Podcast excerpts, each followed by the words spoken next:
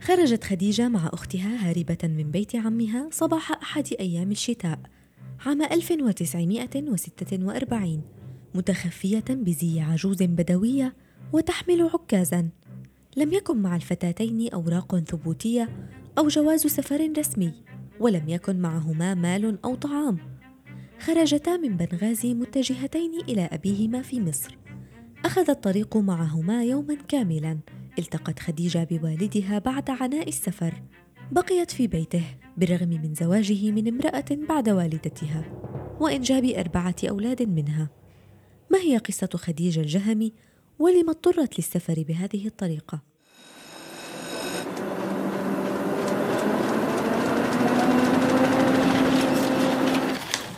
عنب بلدي بودكاست. أنا معجبة بك كونك تريد أن توحد بلادك لكن احتلالك لبلادي غير صحيح. ولا بد أن تفكر كثيرا كي تترك ليبيا لأهلها وتخرج منها وإلا سيكون جحيما على إيطاليا. كانت هذه رسالة خديجة إلى زعيم إيطاليا. وبعد وصول تلك الرسالة إليه استجوب والد خديجة وحقق الاحتلال الإيطالي معه غير مصدقين بإمكانية كتابة شيء كهذا من قبل طفلة وعندما خرج والدها من السجن ضربها وعنفها بسبب ما تعرض له من تعذيب داخل السجن هل أعجبك ما فعلته بي؟ أرجوك لا يا هل أبي. أنت راضية عن أرجوك نفسك؟ لا يا أبي. ماذا فعلت لك؟ لم أقصر معك في شيء أبي أبي لم أتوقع حدوث هذا معك لم أكن لأتوقع أن يأخذوك للسجن للسجن لم يكن سجنا كان جحيما كتبت رسالة أرسلتها للزعيم الفاشي الإيطالي هددته وطلبت منه الخروج بكل ثقة. لم يصدقوا أنك فعلتها بنفسك. ظننوا أنني الفاعل ولأنك صغيرة ألصقت التهمة بي. اتركها يا رجل إنها طفلة ولا تعي ماذا فعلت. هذا ليس عملا طفوليا إنه عمل شيطاني. خديجة طفلة من مواليد عام 1921 ولدت في مدينة بنغازي الليبية وعاشت في تلك المدينة. حين بلغت السابعة من عمرها دخلت المدرسة الابتدائية في مدرسة إيطالية حيث كانت الدراسة باللغة الإيطالية مع حصتين في الأسبوع فقط للغة العربية وقواعد النحو والقرآن الكريم. وبالرغم من اعتراض عائلتها أصر والدها على دخولها المدرسة. كان والدها شاعرا ويعمل في مطبعة للجريدة التي يصدرها الاحتلال الإيطالي. اضطرت لترك المدرسة مدة عامين لتساعد والدتها في العمل. كان عمل النساء بصناعات تقليدية منزلية متعارفا عليه. كالأحذية وأسرجة الخيول التي تطرزها النساء بالخيوط الذهبية والفضية. بالإضافة إلى صنع الملابس الصوفية والأزياء المطرزة والمزينة. كانت خديجة تطرز المناديل التي توضع على رؤوس النساء ثم عادت لتكمل تحصيلها العلمي وحصلت على الشهادة الابتدائية.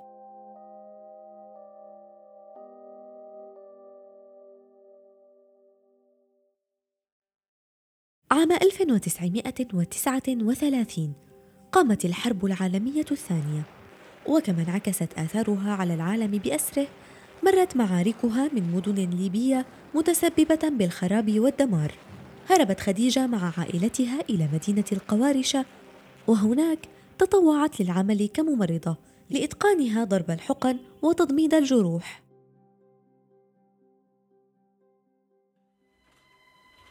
تعالي يا جيجا لنلعب معا أنا اسمي خديجة يا جدي من هي جيجا؟ ولماذا تناديني بهذا الاسم؟ تريدين معرفة قصة جيجا؟ بالطبع. بالطبع يا جدي صار هذا لقبي. حسنا. منذ زمن طويل كانت في حينا عجوز أرمنية تدعى جيجا وكانت تتردد إلى أسرتنا لتحقن المرضى بالإبر.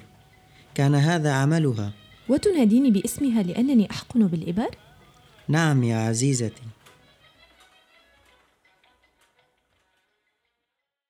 سافر والدها إلى مصر. وبقيت مع أمها وأختيها في منزل جدها. لكن هذا الوضع صعب والموارد المالية قليلة. كان عمل خديجة بالتمريض تطوعا ولا تأخذ عليه بدلا ماديا. وجدها يعيل أربعة عوائل. فما كان من خديجة ووالدتها إلا أن أخرجتا آلة الحياكة لتعمل عليها ثم لتبيع ما تصنعه. لكن مشكلة أخرى واجهتها. وهي عدم توفر القماش اللازم لصنع أي قطعة. فارتأت خديجة أن تضع يدها على المظلات التي تسقط نتيجة الحرب والمعارك خاصة أنها كانت تصنع من الحرير الطبيعي. فتمزق خديجة الخياطة الأصلية لها ثم تجعلها قطعا تصبغها بالألوان وتفصلها إلى أقسام. منها تصنع منه ملابس رسمية ومنها تخيط به ثيابا للرجال وتبيع ما تخيطه مع والدتها ثم استطاعت خديجة تحصيل المال ولو كان قليلا.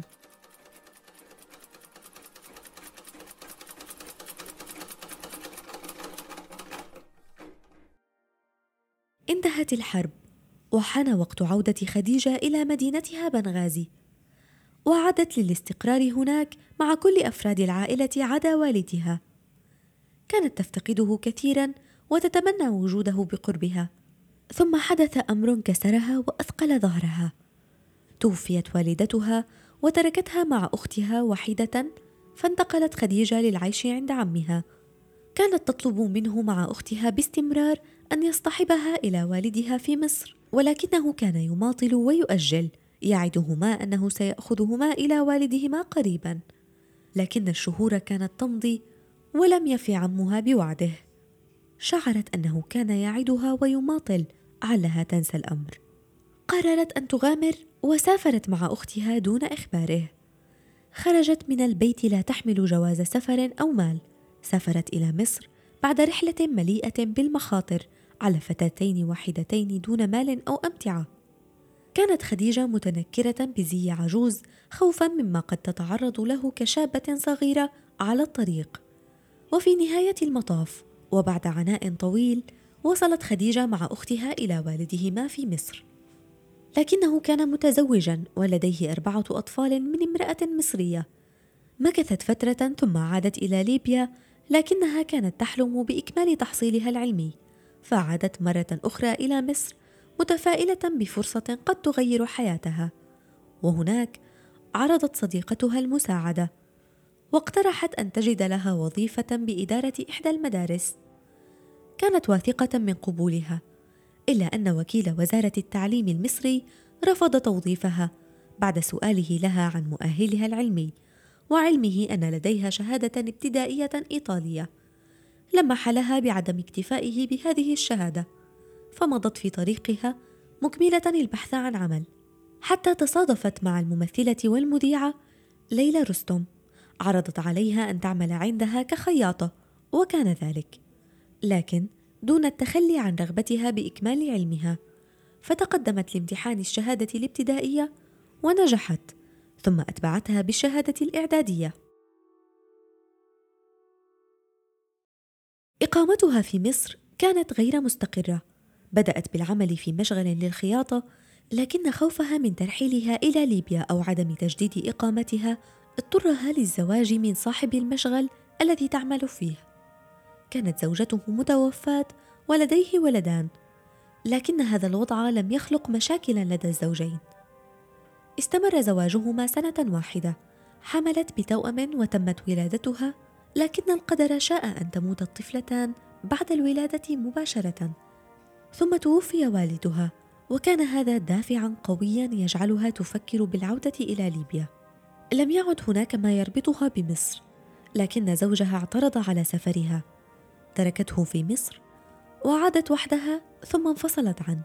عند عودتها إلى ليبيا كانت أمام صدمة كبيرة حين علمت أن القانون لا يسمح لها بالعمل بعد تغيبها خمس سنوات عنه.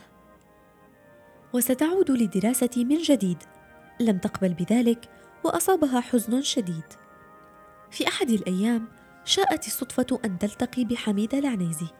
المعلمة الليبية والرائدة في مجال الدفاع عن حقوق المرأة. شجعتها على عمل لم تتخيل خديجة أن تفكر فيه يوما. هذا غريب علي وليس لدي علم كاف لألتحق بالإذاعة الليبية. يمكنك ذلك. عليك تجريب الأمر. لكن سيدة حميدة لا أنا تترددي. أنا أرى فيك مذيعة مميزة ورائعة. إنها تجربة جديدة وستعود عليك بالنفع. بدأت خديجة عملها مذيعة بشكل رسمي في إذاعة بنغازي الليبية لتكون ثاني مذيعة ليبية بعد المذيعة حميدة أبو عامر وكانت المذيعة الأولى التي تقرأ نشرات الأخبار في ليبيا. ثم انتقلت إلى طرابلس لتتابع عملها وتعمل أيضا في مجال الصحافة. وبالرغم من عدم رضا عائلتها عن عملها في هذا المجال عارضت كل الأصوات التي حاربتها. حتى تلقت تهديدا بالقتل حين قال لها عمها إنه سيقتلها يوما وهي نائمة. أرسلت خديجة إلى تونس لحضور دورة تدريبية عام 1960 كان في الدورة أربعة عشر رجلا وكانت الأنثى الوحيدة. عادت إلى بنغازي ووجدت أختها الصغيرة كادت أن تتزوج مرغمة وهي ابنة خمسة عشر عاما. حاربت ذلك. لكن الأسرة رفضت الاستماع إليها. فسافرت إلى طرابلس وحاولت العمل في الإذاعة هناك وبالرغم من معارضة كل العاملين لها إلا أنها اكتسبت ودهم واستطاعت إكمال ما بدأت به. ثم راحت تنظم الشعر والزجل الشعبي وتكتب الأغاني. وبهذا تكون أيضا أول امرأة ليبية تكتب الأغاني في ليبيا. واتجهت إلى مجال الصحافة بالإضافة إلى عملها بالإذاعة. أشرفت على إصدار مجلة المرأة عام 1964 كانت تتابع المجلة يومياً. وانطلقت بعملها في مجلة الأمل أيضاً.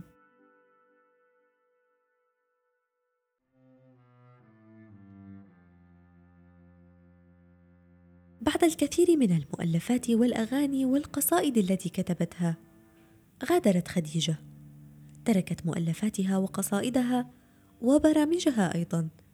لتدفن في بنغازي عام 1996 رحلت خديجة الجهمي المذيعة الليبية.